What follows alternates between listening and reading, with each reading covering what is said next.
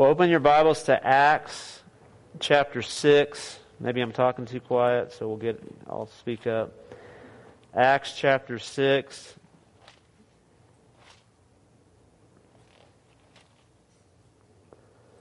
You know, a couple weeks ago, um, the the core of the message. You know, last week we kind of had a special, a different gathering to pray for our community and do some different things, and that was that was so good.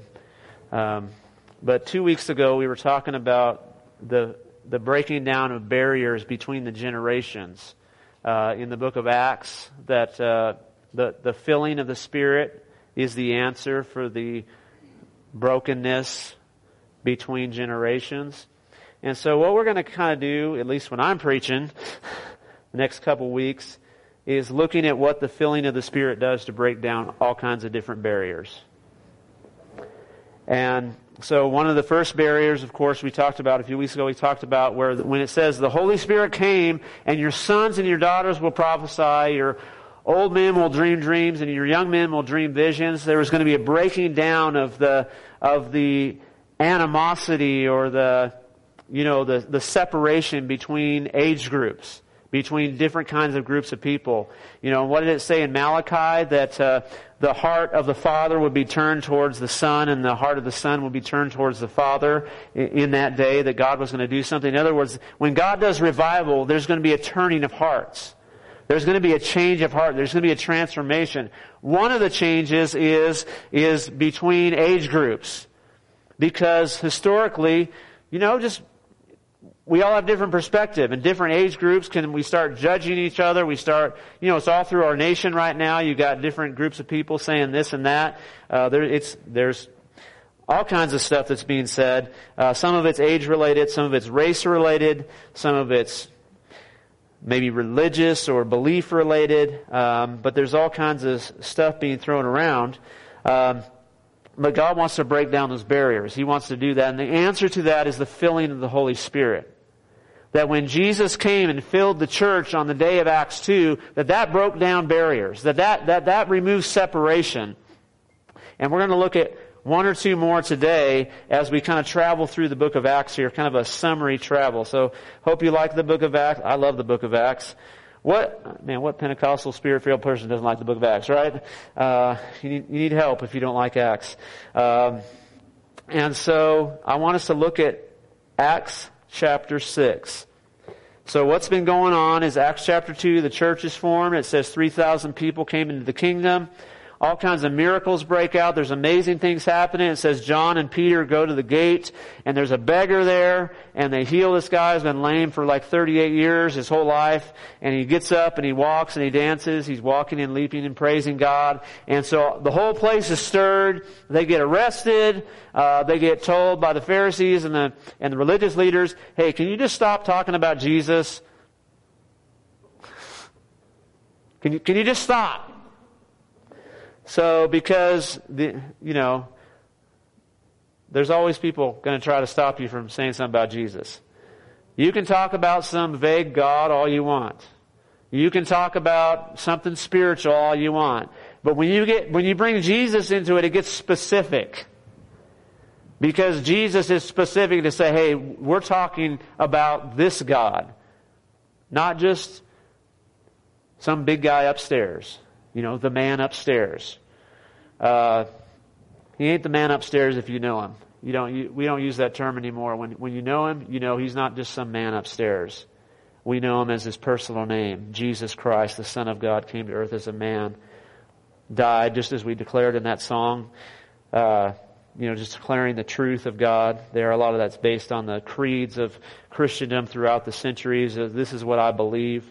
Uh, so powerful to, to do that. So, that happens, and the, and the apostles, they just say, thanks for that information, but we're going to have to obey God rather than you.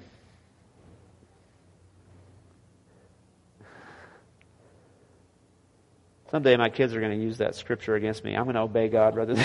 I'm going to go, wait a second there. I was talking the other day about, you know, using spiritual, when your kids know the Bible, they try to use it against you. Were we talking about that, Dave? Or I don't know who that was, but uh, that makes you know your Bible better. Okay?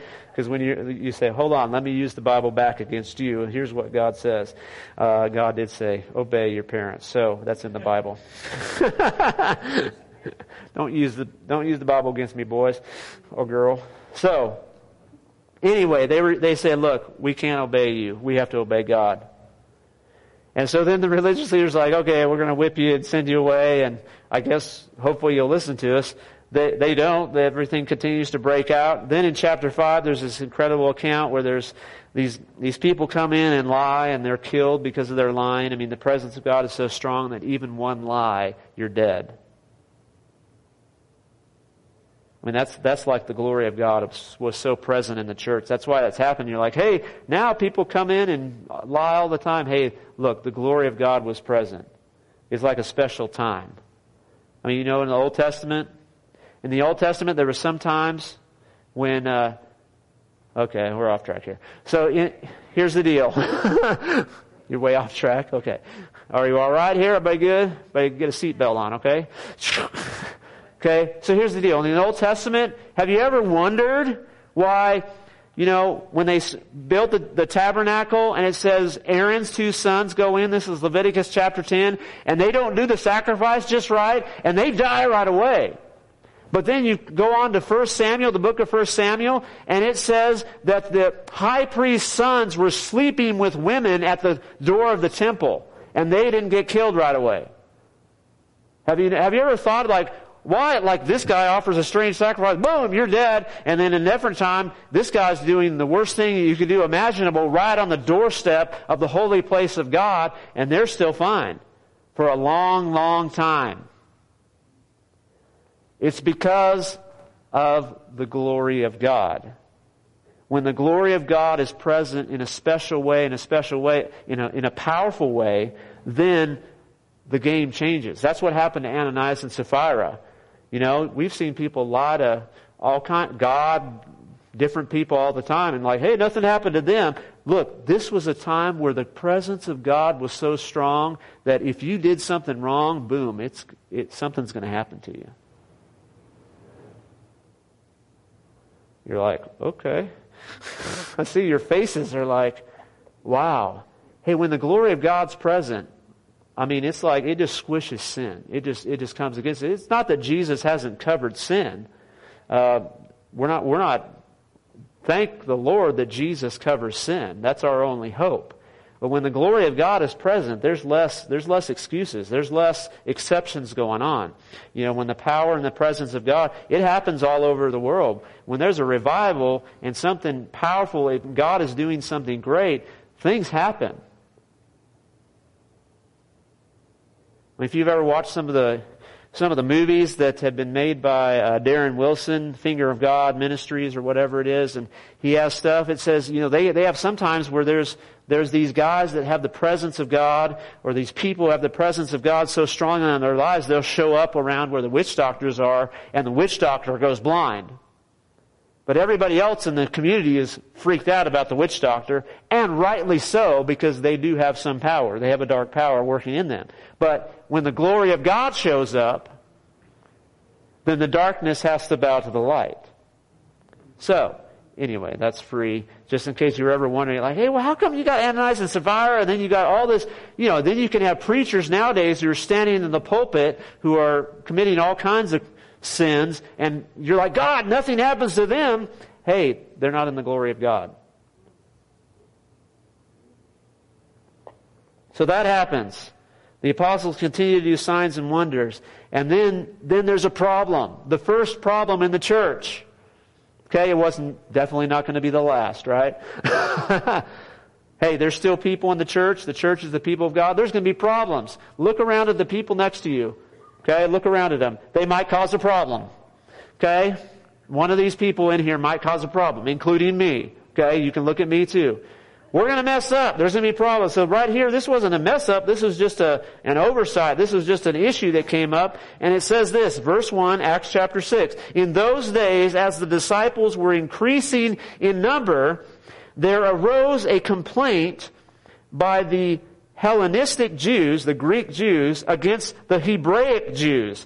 In other words, the ones who were native born Jews against those who had come into uh, the faith from outside. And their widows were being overlooked in the daily distribution of food. And so the twelve summoned the whole company of the disciples and said, it would not be right for us to give up the preaching the word of God to wait on tables. Brothers and sisters, select from among you seven men of good reputation, full of the Holy Spirit and wisdom, whom we can appoint to this duty. But we will devote ourselves to prayer and to the ministry of the word.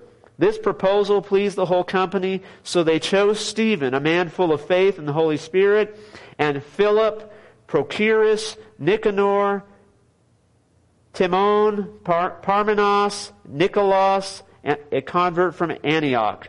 They had them stand before the apostles who prayed and then laid their hands on them. That was very important right there. Uh, so the word of God spread, and the disciples in Jerusalem increased greatly in number, and a large group of priests became obedient to the faith. So get what, I mean, this is the first problem in the church, and they look for a spiritual solution. They seek God, and the apostles say, we have to do what God has called us to do. Okay? It's not that they were above serving tables. It, it wasn't that they couldn't serve food. It wasn't that they were being all high and mighty. And, you know, Pastor John's now going to say, hey y'all, when you all deliver food, I'm out now. Forget it. I'm, it says right here I should just be praying and preaching the Word of God. Uh, that wasn't it. They knew what they were called to do so much that they're like, we can't stop doing what God has called us to do. And so look, this is so important. We need, we need people to take care of this. We need someone to do this. And so, accidentally, this is, this is what I think. I think accidentally, the apostles, the people of God, stumbled onto something. And that was this. Now it's not just the apostles doing everything. Now it's not just the leaders doing everything. Now it's not just the, the person up front doing everything, the person that we all know. In the Old Testament, that's how it was. But here's the deal. The filling of the Spirit was a marked change in the church, in the people of God, how God worked. It was no longer about the one anointed man or woman of God. It was now about the anointed community of God. And I think they stumbled upon something here by accident. That's just my opinion. That's totally John's opinion right there, okay? If you want to not believe that, that's fine. But here's the deal. Because after they lay hands on these guys, we never see them waiting on tables. I think they did it. But what happens? Stephen starts preaching. He's one of the, what is it, seven? Did they say seven? Okay. It's a good, good biblical number. Stephen starts preaching, and he's the first one killed as a martyr in the church.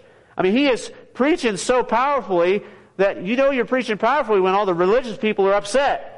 When religious people are upset, you know you're doing something right. so uh, that's what I look for on Sundays. Okay?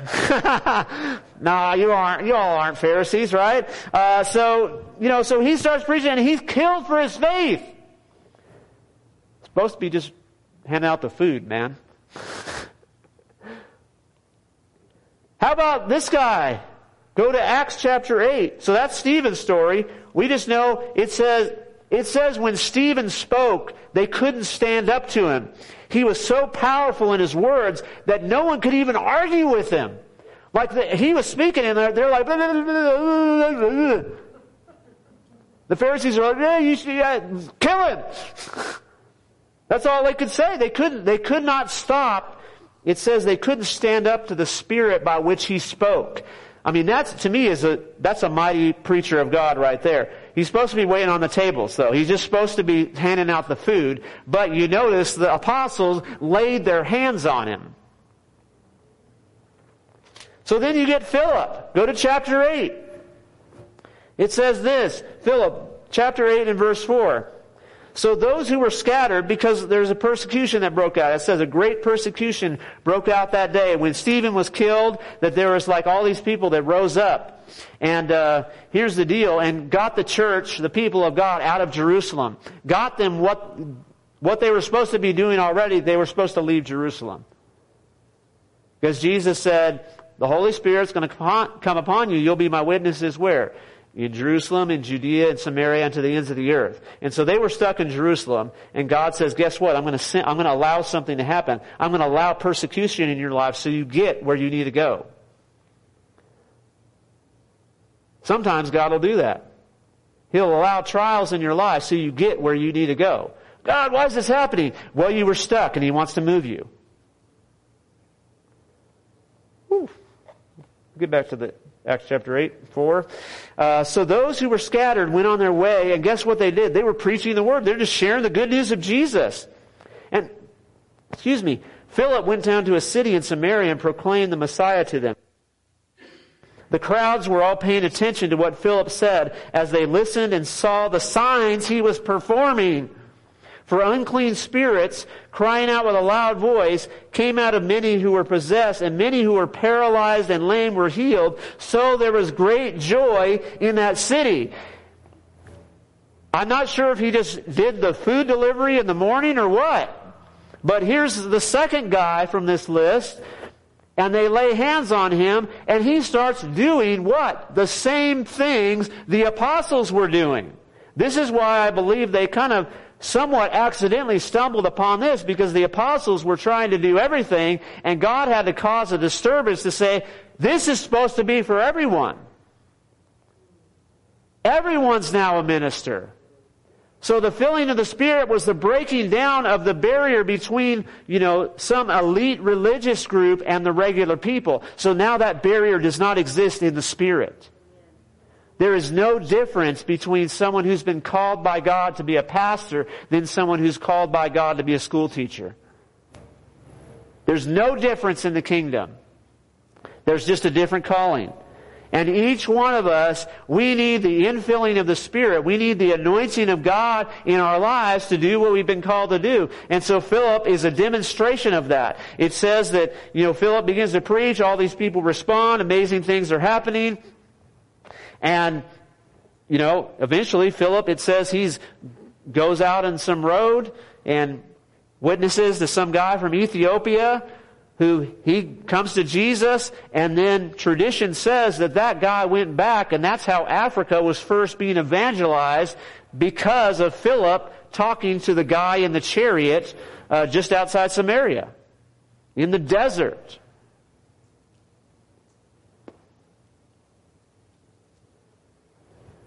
Sometimes in the church, though, we've, we've gotten so stuck where we, we go back to the old way of doing things where it's only certain people can do certain things.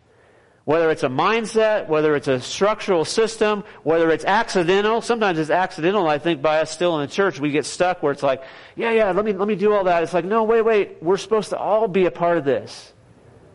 You know, one of our core values or, or parts of our vision I went back and saw the first sermon I preached. Uh, actually, that Ashley and I spoke together on the first Sunday that we were appointed officially as the senior leaders, senior pastors, co-pastors, whatever you want to call us, lead pastors uh, of this church uh, over 12 years ago. It's been 12. Whew, long time. And one of them is this. Everyone a supernatural minister. I was like, oh man, I hope we haven't gotten away from that. I hope we, I hope we haven't gotten off track where it's, it's like, yeah, certain people a supernatural minister. No, everyone a supernatural minister. I mean, God was declaring it loud and clear in Acts chapter 2 when it says that the tongues of fire rested on everyone. All one, there was 120 people in the room. Some were some were just the, the, you know, one of them was probably Mary, the mother of Jesus. You know, I mean, they were just people. There were 11 apostles left because Judas was gone. 11 disciples or people who were the trained at least by Jesus who been, people were probably looking to. It says Peter stood up as a leader, and they're like, "Okay, man, you're you're in charge now. Uh, Jesus isn't here, but we're going to take a chance with you." Woo, big difference there, pal. Um, and so, what happens? The Holy Spirit comes. They're praying, and it says the fire went on everybody. I know we've preached this before, We have preached this before. I know that. I know my wife's preached it several times. The fire was always a symbol of the presence and the power of God throughout the Old Testament. The fire would only come in certain places, come upon certain things, and here everything changes. And so we have to be careful that we don't get stuck in the old way of doing things, of waiting for one person to do something when God says, No, I've called you to do that. I, have called you.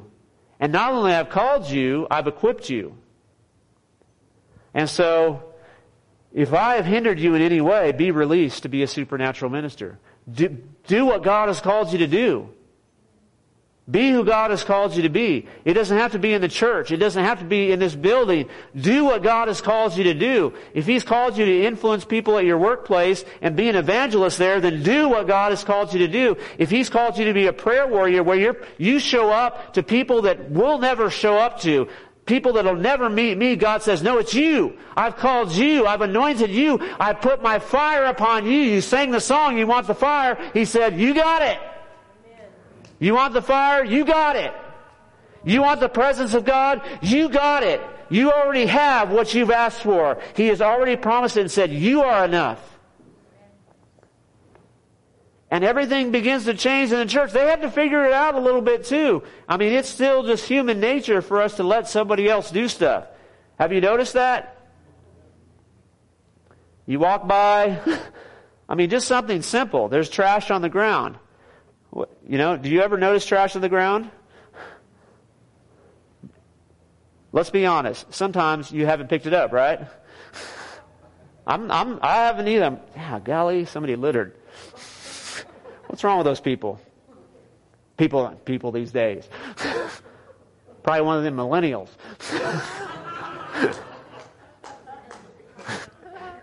Everybody, it's all the millennials' fault. all the trash, it's from them. okay? Whatever. You know, whatever, whoever we want to blame. Oh, it's probably this person. Oh, it's that person. Whatever. You know, what we can, just whatever person is not like me, because it's definitely not me. When God's saying, hey, guess what? I put you in that place. Pick up the trash, man. Rather than pointing out, hey, this is what's wrong, He's saying, no, I put you here. You fix what's wrong. I, have I've called you by name. In, fact, I've not just called you by name, I've put my name upon you. It says He's given us His name. He, is, he says you can now do things in the name of Jesus. You're now authorized. You're now commissioned. You're now filled. You're now marked. In the last book of the Bible, in the last chapter, in Revelation chapter 22, it says the people of God, it says they've got the name of God on their forehead. You've been forever marked by Jesus. Because how is Jesus going to get everywhere if he doesn't mark you with himself and send you instead? And that's why Jesus said, it's better for me to go away to the disciples so I can send the Holy Spirit. In other words, so that you can become who I am to everyone on earth. I mean, it was very cool that God Himself dwelt in a human body and did these amazing things, but Jesus was still limited by time and space. He could physically not get to many places. I mean, it says there were sometimes there were crowds, there were so many in the crowd, they couldn't even get near Him because the crowds were so much. And Jesus says, look, it's better that I leave because I'm going to send the Holy Spirit. When the Holy Spirit comes, the fire is going to spread everywhere. You're going to be marked with my name, and then you're going to go out and you're going to minister the life and presence and truth and power of God.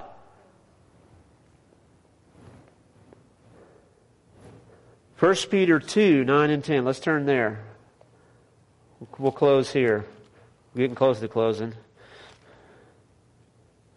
Maybe this is just the last turn.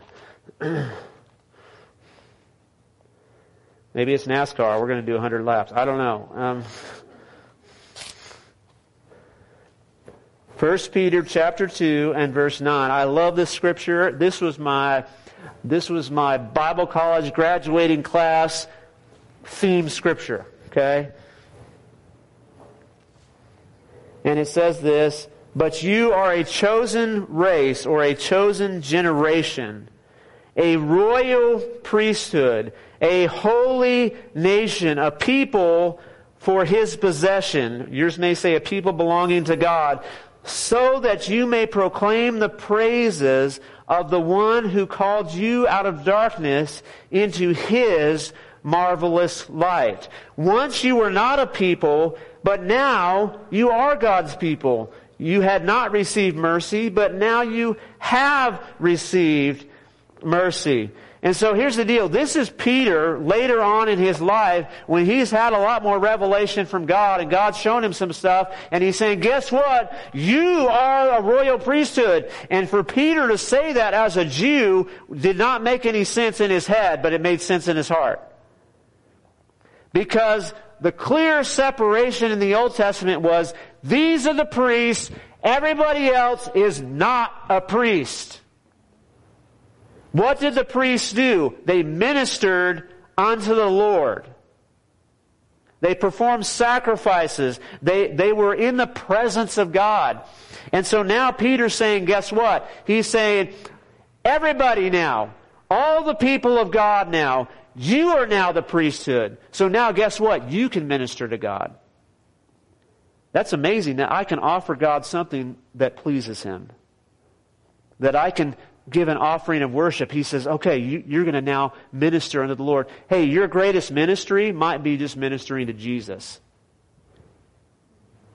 Just giving him praise and an offering of worship, an offering of thanksgiving, an offering of brokenness, an offering of humility, an offering of love unto him. What if that's, what if that's what God's called you to do?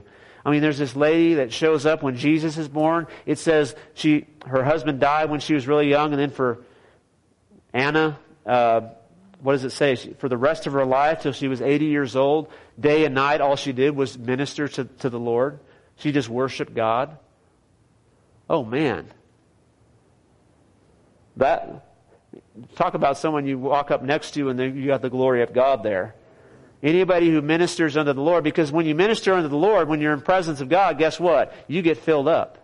You, you get filled up, and then when you go out, because you will go out and see other people, you probably aren't just going to stay in your bedroom and pray all the time. Uh, most of us have have to get out and work and relate with family and go to family events and go to birthday parties and do all the things that we have to do and mow the lawn, whatever. We have to be out, and God's saying, guess what? While you're out, while you're out, just like Philip, it says, as he was going, oh, I'm in Samaria. I'm going to do something. He's like, whoa, hello, Samaria is on fire now. Samaria has the presence of God. Samaria has the glory of God. Things are happening. Why? Was Philip special? No. Not any more special than you or me. He was just supposed to hand out the food. But he had the mark of Jesus. He had the presence of God in his life, and he became who he was called to be.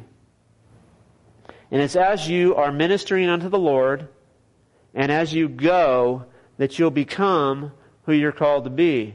You're like, man, I don't even know what I'm called to do. I don't know what's going on. Hey, well, get with Jesus and minister to Him and then try something. What if you're the person that prays for people and every time you pray, they don't have any more depression? What if that's like your thing? You're just like the depression get rid, you know, the, the depression destroyer. What if, what if you're the one who every time you see people, you, you've just got a scripture for them? You get full of the Word of God so much, and then whenever you just hand out scriptures all the time. Who's the, who's the brother, who's the, who's the pastor that goes to the hospital all the time? Tell me his name again, I can't remember his name. Brother Bob Porter. Like I ask everybody, and I hear it like 30 different times all at once. Have you, have you ever been in the hospital? Has anybody ever been in the hospital? Okay? And guess what? Have you been visiting someone in the hospital? I guarantee you, unless you're only there at midnight, that Brother Bob is going to come by and hand you a piece of paper, right? How many have been handed a piece of paper by Bob? Look at that. Look at this room. That's incredible. I've got several pieces of paper from him. Uh, you know, not because I haven't. Thankfully, I haven't been in the hospital, but I've been in there for other people, and I show up there more than some. But and guess what? I show up there, he's there, almost every single time. I mean, are you thinking like here's a guy who says, "Guess what? I'm going to go to the hospital every day." and I'm going to hand out the word of God and I'm going to bless people and he'll pray for you or whatever. You know, he, he just kind of feels everybody out, you know. He like, here you go. Got this for you. This is a blessing. If you're kind of open, he might stay and talk with you. If you just go, he goes, God bless you. He doesn't try to force anything. He's doing what he's called to do. There's some supernatural stuff. I mean, I'm blown away just by how many people raise their hand. But think about how, how, how simple that is. I mean, that's so simple. I mean, put some of us pastors to shame. Like, it's so simple. He's just there all the time. But he's been called to do that somewhere along the line, God put something in his heart and said, This is what I want you to do. And guess what? He's blessing Midland. I bet you if we if we went around to churches all over Midland today and said, "Do you know?" we would just describe him. Maybe you don't know his name, but have you met this little brother who comes in and hands you the paper with the scripture on it? Oh yeah, yeah. Thousands upon thousands of people. We're talking about one person who's impacted thousands in Midland that we all know his name, or some of us do. I don't. I do now. Incredible. What can God do with one person? He needs all of us. Hey, all of us aren't going to go hand out stuff at the hospital. Brother Bob's doing a good job. Maybe there's two or three others that need to do it. I'm not saying we shouldn't add more. But who knows what it is? What if at your workplace you're the scripture person? I don't know. But if you get with Jesus, He's going to tell you. What if you're the one who's the inviter? I'm just an inviter. I'm going to invite people to show up and at Jesus meetings. Whether that's in my house, whether it's in somebody else's house, whether it's a church building, whether it's a concert hall, whether it's, you know, out on some field somewhere. I'm just going to invite people to show up with me to somewhere where there's something about Jesus going on, and you're the inviter dude or dudette. And God's going to supernaturally empower you when you invite people. Some that wouldn't normally respond are going to go, yeah, I'll do that. And you're like, oh wow, I didn't expect you to say yes. because there's something supernatural going on. It's kind of like Philip. He starts praying for people. He gets, he gets laid, his, the apostles lay their hands on him and he starts handing out food, and then he's like, man, I've got an itching to do something more than just hand out food. So he hands out food. Let me pray for you too. And he's like, something happens. Well, maybe I should go somewhere else other than just the food pantry place. I'm going to walk around and see what happens, and then revival breaks out. I don't know. But here's the deal. The filling of the Spirit means the barrier between, there's no barrier between the clergy I don't really care for that word. the clergy and the people. There's no separation now because we're all the sons and daughters of the king and we've all been given the same Holy Spirit. We've all been given the same assignment that says go into all the world and preach the gospel to every single creature.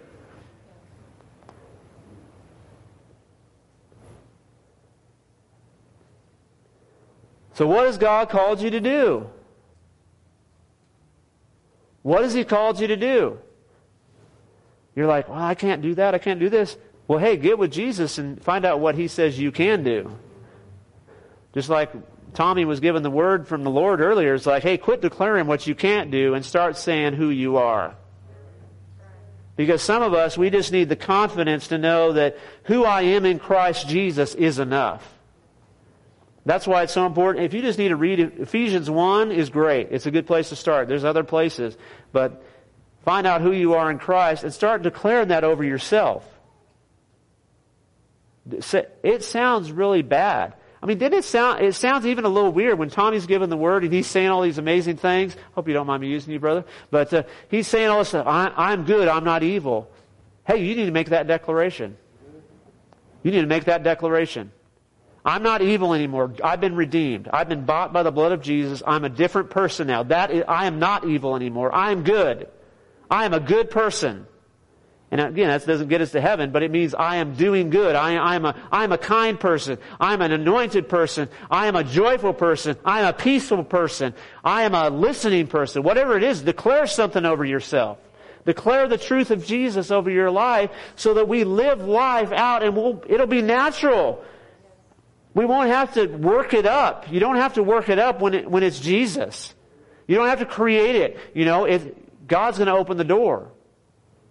All He wants you to do is you have to walk through it. You do have to walk through the door.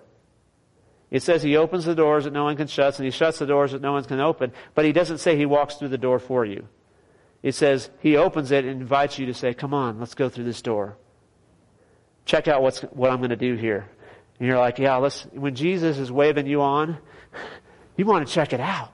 Check, go, go see what it is. It might be way scarier than you thought, but go see anyway. it's like, God, that's out of my comfort zone. Yes, it is. That's why I sent you the Holy Spirit to be your comforter. He's with you. I'm going to make you have a reason to need comfort. have you ever thought about that? I'm not sure you have. He sends the comforter because he's like, look, your life's going to be very uncomfortable now that you're a believer. You're going to, you're going to need someone walking with you. I've not called you to comfort. I've called you to mission. I've called you to love. It's not comfortable to love. It's not comfortable to love, is it? Man, there's some people, they are not very lovable. It's not comfortable. They, everybody don't look at somebody that, that you live with, okay? it might not be comfortable, but, you, but there is love. the love of Jesus is greater than that discomfort, okay? I promise you. But here's the deal. It's like you got you got to step out. And so my encouragement to you today is that you are enough, that the Spirit of God in you is enough, and that He has called you to something amazing. It may be simple, but it's amazing. If it's simple like Brother Bob, then go do it. Just go do it. You don't have to go preach on the streets. If God tells you to, great, preach on the street. But everybody's not going to preach on the street. But everybody can do something in the kingdom of God. Amen? So let's just stand up. Jesus, we just thank you for encouraging us. Lord, we want to be, we want to be encouraged when we gather together and we are now being sent out to a week of ministry. We are now starting the ministry right now as we leave this building. We thank you that the ministry of heaven is happening. I thank you that you have commissioned every single person in here and said, you're enough. You are enough. You are enough. And we silence the voice of the liar that will say, you can't do anything for God. No, you can and you will. You will do beyond what you could ask or think. We thank you, Lord, that you allow us to walk in the humility and the grace to where we are, we are just, we are your servants, but we are also your friends, God, where we can just come under your authority and release the kingdom of God. We can release the love of God. We can release the presence of God wherever we go. Lord, and I just thank you for giving us eyes to see. Lord, I pray that you give us eyes to see, that we would see opportunity. God, you see possibility and opportunity everywhere. You said the harvest is plentiful. Lord, you didn't look around and see what wasn't there. You saw what was there. Help us to see what is there, not what isn't there, God, that we might call forth the things of the kingdom and see them released in our world. God, we need that in our community, God. We need that in our schools. We need that, Lord, in every neighborhood in our city. In Jesus' name, we just thank you, Lord, and we just say, right now, if you're willing to say, here am I, say, here am I. Here am I, Lord, send me. Send us, Lord, where you want us to go. In Jesus' name, amen. Amen. You are blessed. Be blessed. Ladies,